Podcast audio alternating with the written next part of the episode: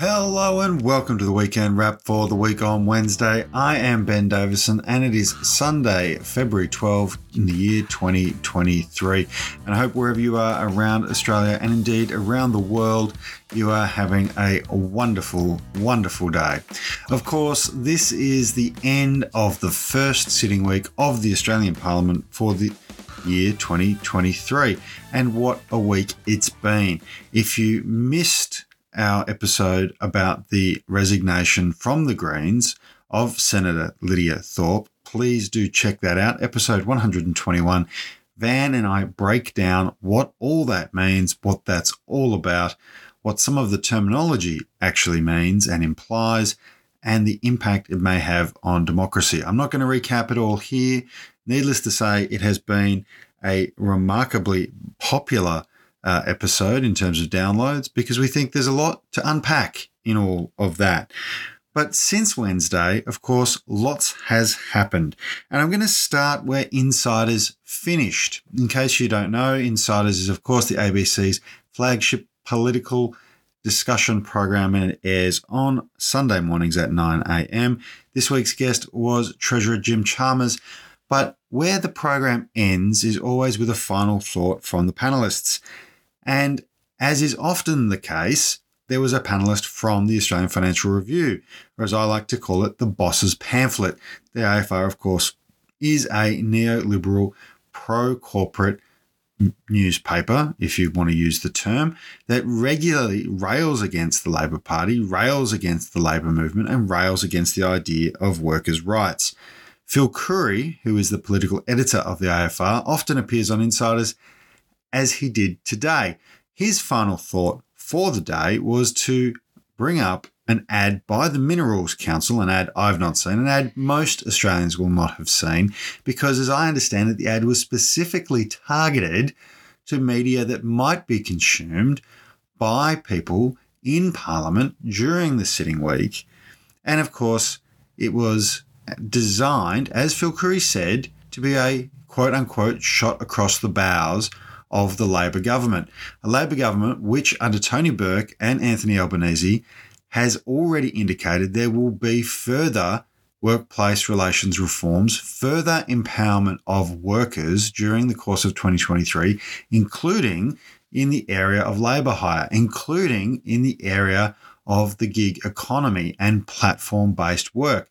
These are areas where the Minerals Council does not want to see reform. It does not want to see reform to labour hire. It does not want to see reform to casual employment. Why, you might ask, would the mining industry not want to see such reforms? Well, because the mining industry is one of the largest beneficiaries of ripping off workers through differential wage arrangements. And what do I mean by that? I mean that in some parts of the mining industry, you could have workers doing the exact same work with the same skills and qualifications to the same level of productivity on very, very different wages, depending on the mechanism by which they are engaged. So, in the mining industry, you can have someone engaged through a labour hire company, often a company that's owned by the mining company itself, or at least has a significant share in, being employed not on the collective agreement struck by the employees of the mining company, but on an agreement that only applies to labour hire workers on lower wages, worse conditions, and of course, providing more profit to the company. Now, for that, of course, the labour hire company takes a clip of the payments that should have gone to the worker. This is an absolute ripoff. There's no question about this. This exists in the mining industry and in some other industries. And in some jurisdictions, Victoria among them, there has been attempts to license labour hire companies. I believe Queensland has tried to do the same. Now, Victoria, as I understand it, over a thousand dodgy labour hire companies have been purged from our economy, from our society. Now, the world has not caved in on itself in Victoria by removing these dodgy, dodgy bosses. Instead, Victoria still has an incredibly strong economy and some of the best standards of living anywhere in the world. For Phil Coorey to suggest that the Minerals Council has a valid uh, campaign on its hands to campaign against working people having the right to be paid what has been properly, lawfully, and in good faith negotiated as the standard salary and conditions for a work site is disgraceful. For him to use the public broadcaster to promote an ad by the mining lobby group, which again, most people will not have seen because it was targeted specifically at politicians, as I understand it, is further disgraceful. You know, I grow tired of seeing people from the boss's pamphlet on insiders, but even more so, I grow incredibly frustrated and angry at seeing people from the boss's pamphlet promote the boss's lines on insiders, on the public broadcaster. Now, there's no there's no doubt that in a democracy, the Minerals Council has the right to campaign on behalf of the major multi-billion dollar multinational mining corporations that pour huge amounts of money into it. And I know this from the various roles that I've had over the course of my working life that that is an organization that has access to significantly more funds than any peak worker organization. But at the same time, we should expect that the public broadcaster will curb the level of ideological propaganda that the bosses are allowed to propagate on its airwaves. Now, of course, there's something we can all do about this, and I don't mean switching off the ABC, and I don't mean boycotting insiders. I mean, of course, joining your union. Because fundamentally, the scourge of bad bosses in labour hire and casualisation and the erosion of workers' rights through sham contracting using technology, such as Uber and many of the platforms, is only going to be addressed if Labor has a strong enough mandate and there is a strong campaign by workers to make that happen. We know the bosses are going to fight against it. So you need to join your union. It's not just in the mining industry. This is happening in the health sector. This is happening in community services. This is happening right across the economy in transport, delivery, all across the economy. We're seeing this occur. You can go to australianunions.org.au slash wow, that's W-O-W. You can join your union right now because let me tell you, Phil Coorey, to some degree, is right. Ideologically, of course, he has the wrong end of the stick more often than not. Other comments he made today on insiders include the idea that somehow or another the poorest Australians – uh, would be responsible for increasing inflation at a time when there is record profits being drawn uh, out of the economy. Uh, if we gave, if we increased uh, job seeker somehow or another, that would be fuel for the inflation fire, completely ignoring the supply side and profiteering problems that exist. So join your union because fundamentally that's how we're going to improve things in the workplace and ensure that the Labor government has the mandate to hold off these campaigns that are coming. They are coming from the big bosses and the corporations and the bosses' pamphlets, whether it's the AFR or the Murdoch media or wherever it may be from. Of course, there was a lot discussed on insiders, and I want to talk about another issue that occurred during the week that insiders did touch on as well, and that is the resignation of Alan Tudge. Now, I've spoken about Alan Tudge numerous times, both on this show and, of course, on the week on Wednesday. Alan Tudge, former minister under the Morrison government who had responsibility for the robo debt scandal. And of course, at one point was an education minister who suggested that schools needed to teach more about family values while at the same time conducting an affair with a member of his own staff. An affair which, by her reports, included some elements of physical abuse. Now, this is not a man who, quite frankly, should be in our parliament, and he has now, of course, retired. But the notion, the manner of his retirement speech is what I want to draw to people's attention.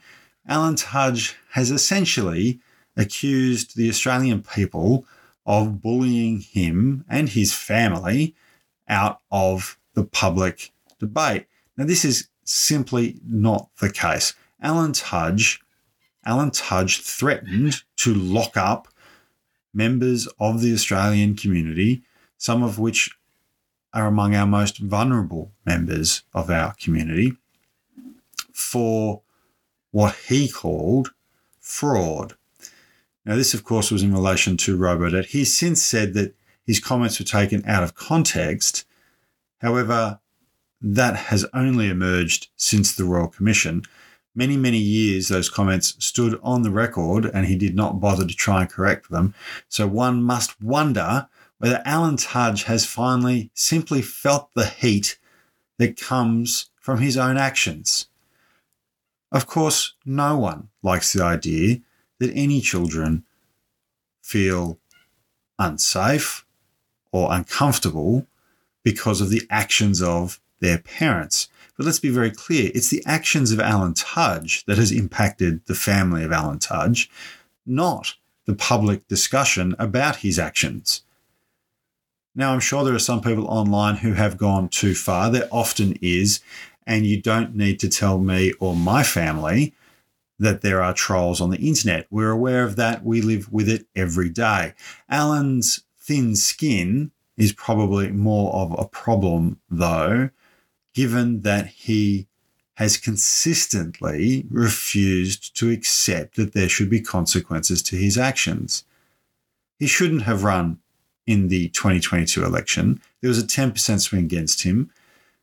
The great Mary Doyle, former colleague of mine, who ran in the seat of Aston for Labor, did an amazing job in the face of very challenging odds and reduced it to a marginal seat. Now, insiders discussed Alan Tudge and his resignation in the context of a challenge for Peter Dutton. And of course, it is a challenge for Peter Dutton because he is not a Menzian Liberal. And what the people of Aston showed at the last election is that a morally bankrupt, hip, hypocritical, neo-conservative economic extremist does not embrace the values of Menzies and that they want someone a little more like themselves. This, of course, is a part of Melbourne that there is a high level of mortgage stress, there are significant cost of living pressures, and we'll talk about the cost of living pressures and where they're coming from shortly. But Peter Dutton and his just say no to everything approach that he demonstrated once again in the parliament, saying no to the Rebuilding Australia Fund, saying no to supporting Australian manufacturing, saying no to having a safeguard mechanism on climate emissions, is not the sort of person, a hard right former copper from Queensland, the sort of person that is going to go over well in the suburbs of Melbourne. Keeping in mind that the state overlap that occurred in November in that federal seat showed clear swings to Labor. So who knows what will happen in the by election, when it will be called, and who the candidates will be. But I can tell you this Good riddance to Alan Tudge. Alan Tudge needs to have a good hard look at himself and a good hard look at his own actions. And hopefully, hopefully, he'll be able to reconcile his relationship with his children. And can I just suggest that the first step in reconciliation with anyone else is often to look at your own actions. what you've done, and how that's had an impact on the people you claim to care about. And of course, we wish Alan Tudge's family all the very best and hope that they are able to move on beyond his political life and political career. Now, as I said, the guest on Insiders today was Jim Chalmers, the Treasurer of Australia. And Jim Chalmers made a very good point. Inflation is increasingly getting under control. Costs are starting to come down. The government, the Labor government, led by Anthony Albanese, put in place an electricity price cap at the end of last year. Now, that electricity price cap is starting to have an effect. It has essentially halved the increase in electricity prices that were expected over the course of the forward estimates. Now, that is a huge step in the right direction. One of the fundamental problems, and it's difficult for Chalmers as treasurer to talk about openly because of the conventions that exist around government being separate from the RBA and the RBA being separate from government. I am not bound by such conventions because I'm not a member of government or the RBA. So I will I will say this. What became apparent to me in the interview was that Jim Chalmers was not prepared to give a full-throated endorsement of the RBA's approach of increasing interest rates in order to try and control inflation. And the reason is very clear and very, very simple. Inflation is being driven by supply chain constraints and profiteering. Energy companies, not just in this country, but around the world, have taken record profits. They have engaged in share buybacks. They are pumping money into the pockets of very, very wealthy people and their executives. The supply chain constraints are because of a decade of underinvestment in skills, a decade of underinvestment in local manufacturing, a decade of underinvestment in renewable energy, not just generation, but transmission and storage that occurred under the Morrison government. We're seeing in the US where the Biden administration is actually putting money into those things, inflation is coming down. So the discussion on insiders and the discussion from the RBA about the government spending less in order to bring inflation under control is a 1920s solution to a problem that's occurring in the 2020s. Raising interest rates to reduce demand is a 1980s solution to a 2020s problem what is happening in our economy is so different to what these ivory tower RBA economists and neoliberal spivs are trying to portray. What's happening in our economy is that everyday working people who have large mortgages, who who are paying high rents, are paying for the high living of executives and corporations. It is an outrageous, an outrageous imbalance in our economy. Now, Chalmers and Albanese are trying desperately to use the levers of government to address this problem.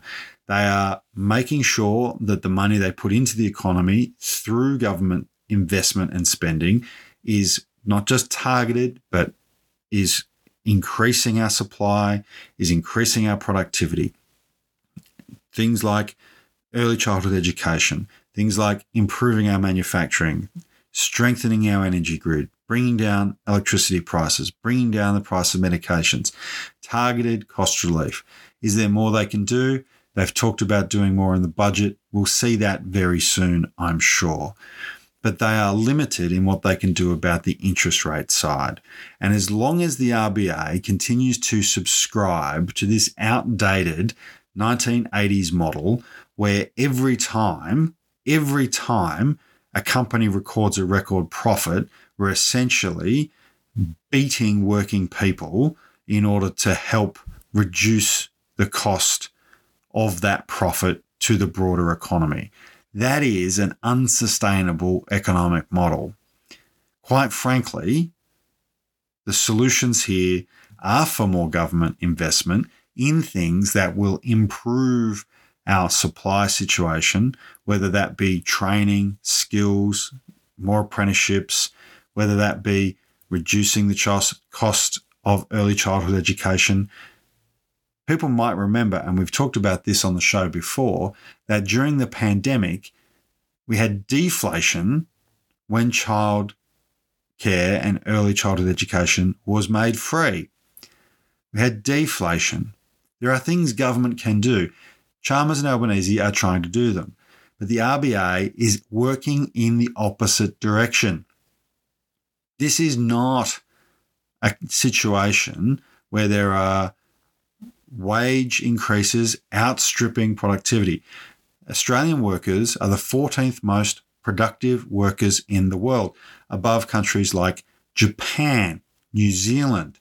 These are countries that traditionally people go, these are highly productive countries. The issue in our productivity problems stems from lazy capital. And when you're able to skim mega profits due to a war in Ukraine, high demand for our resources, and the cover of inflation to jack up prices beyond what they should be without having to increase wages, of course we have lazy capital. Of course we do. Capital has to be more efficient in this country. It's not the workers that need to pay the cost of inflation it's corporations that need to pay for the cost of inflation. Now, I'd like to see some adjustments to our tax system. It's what Menzies did, it's what was done in the UK as well. As long as the RBA continues to increase interest rates, we are on a pathway to higher unemployment and a weaker economy with lower living standards. That's simply a reality. Now, hopefully, hopefully, we'll start to see some moderation. Quite frankly, I'm not sure that the discussion on insiders gives people any great hope that that moderation is just around the corner. But it does also speak to the need for governments not just to change policy direction, because let's face it, the Labor government has changed policy direction. It has done things on workers' rights. Remember, join your union, support that movement to improve workers' rights. It's also doing things next, just this week, coming up, on housing. It's doing things to improve manufacturing, local manufacturing. It's doing things to improve more apprenticeship numbers on childcare and early childhood education. It's doing those things. But there are institutions of government, the RBA being perhaps the most prominent, that are required for us to be able to govern ourselves as a nation. These instruments of government actually impact the ability of a government to deliver its agenda and it will be increasingly difficult for the Albanese Labor government and Jim Chalmers and the whole caucus and cabinet to deliver the Labor agenda of higher wages, higher living standards, more productivity, more engagement, more civil society, if the machinery of government, the boards of the RBA, the boards of government corporations, the boards of statutory authorities continue to be dominated by an ideological class that does not believe working people should have a say or an engagement in these decisions. The board of the RBA is stacked, stacked with the representatives of big business. The board of Australia Post still has numerous Liberal Party officials and former Liberal Party officials on it. Now, Katy Gallagher has announced a review of the board appointment process, which is a really good step in the right direction. But I admire Jim Chalmers' restraint on insiders today because fundamentally, when the machinery of government, when the institutions that are needed to implement your agenda are so stacked against you, it must be very tempting to come out swinging against them. He didn't do that. Instead, He's working within the constraints that he has, and they're putting in place a process to make that change happen. We need to be very mindful that there will be pushback. We can expect the AFR, the boss's pamphlet, and the Murdoch media to attack changes at the RBA, to attack changes in the various statutory authorities and government corporations that exist, because they do not want to have a Labor agenda implemented. And let's face it, the longer a Labor government is in power and the machinery of its government is working against it, the less likely it is that a Labor government will be able to be re elected. Already, Peter Dutton is sharpening his attack lines, talking about the cost of everything going up under Labor. The cost of everything was going up under the Liberals. Labor is trying to fix the mess. But of course, the machinery, the machinery craves craves the tightened grip of its former liberal masters and despises despises the idea that Labor will actually make real substantive structural change to the way our nation functions. Now, next week we'll see in Parliament numerous discussions about the future of housing in this country. We hope to see a real meaningful increase in social housing. Insiders didn't even discuss this. This didn't even come up on Insiders. But this is my point. It goes to the point that I just raised. Labor is about to embark on the largest investment in social housing at a Commonwealth level in generations. Now, some will say it's not enough. Some will say it needs more changes to make it even better and stronger. Changes that make things better and stronger, of course, we're in favour of, but it wasn't even discussed on insiders. Instead, of course, the focus was all about undermining the Albanese Labor government. Hopefully, hopefully, we'll see this week some real positive change. Now, I do want to give a shout out, of course, to the fact that Van and I will be in Adelaide, not this week coming, but the week after, from the 22nd of February through to the 15th of March. We will do four Week on Wednesday live episodes at the Yurt, the Immigration Museum in Adelaide, as part of the Adelaide Fringe Festival. Really looking forward to it. I was actually in Adelaide last week on for something else entirely. And I can tell you already, we're starting to feel the buzz. We're starting to feel the hype. It's going to be a great, great four weeks. Of course, we'll also be there for the launch of the Voice Yes campaign. So crucial that we get this constitutional change, this recognition, uh, and this consultation process established. You can get tickets online to come and see Van and I in the yurt. There is differential pricing depending on your price point. Look, we're not policing that. Just come along. We really look forward to it. And of course, a shout out to all of our buymeacoffee.com week on Wednesday uh, supporters who have helped support the show over the last two two plus years, nearly three years. Um, it's been fantastic. Uh, we of course continue to grow, and we love each and every one of you. Don't forget to join Van and I for the week on Wednesday. We're going to try and be in different places at the same time doing the recording this week. Hopefully, the tech holds up. So, until then, remember to be kind to yourself and each other and to vote yes for the voice.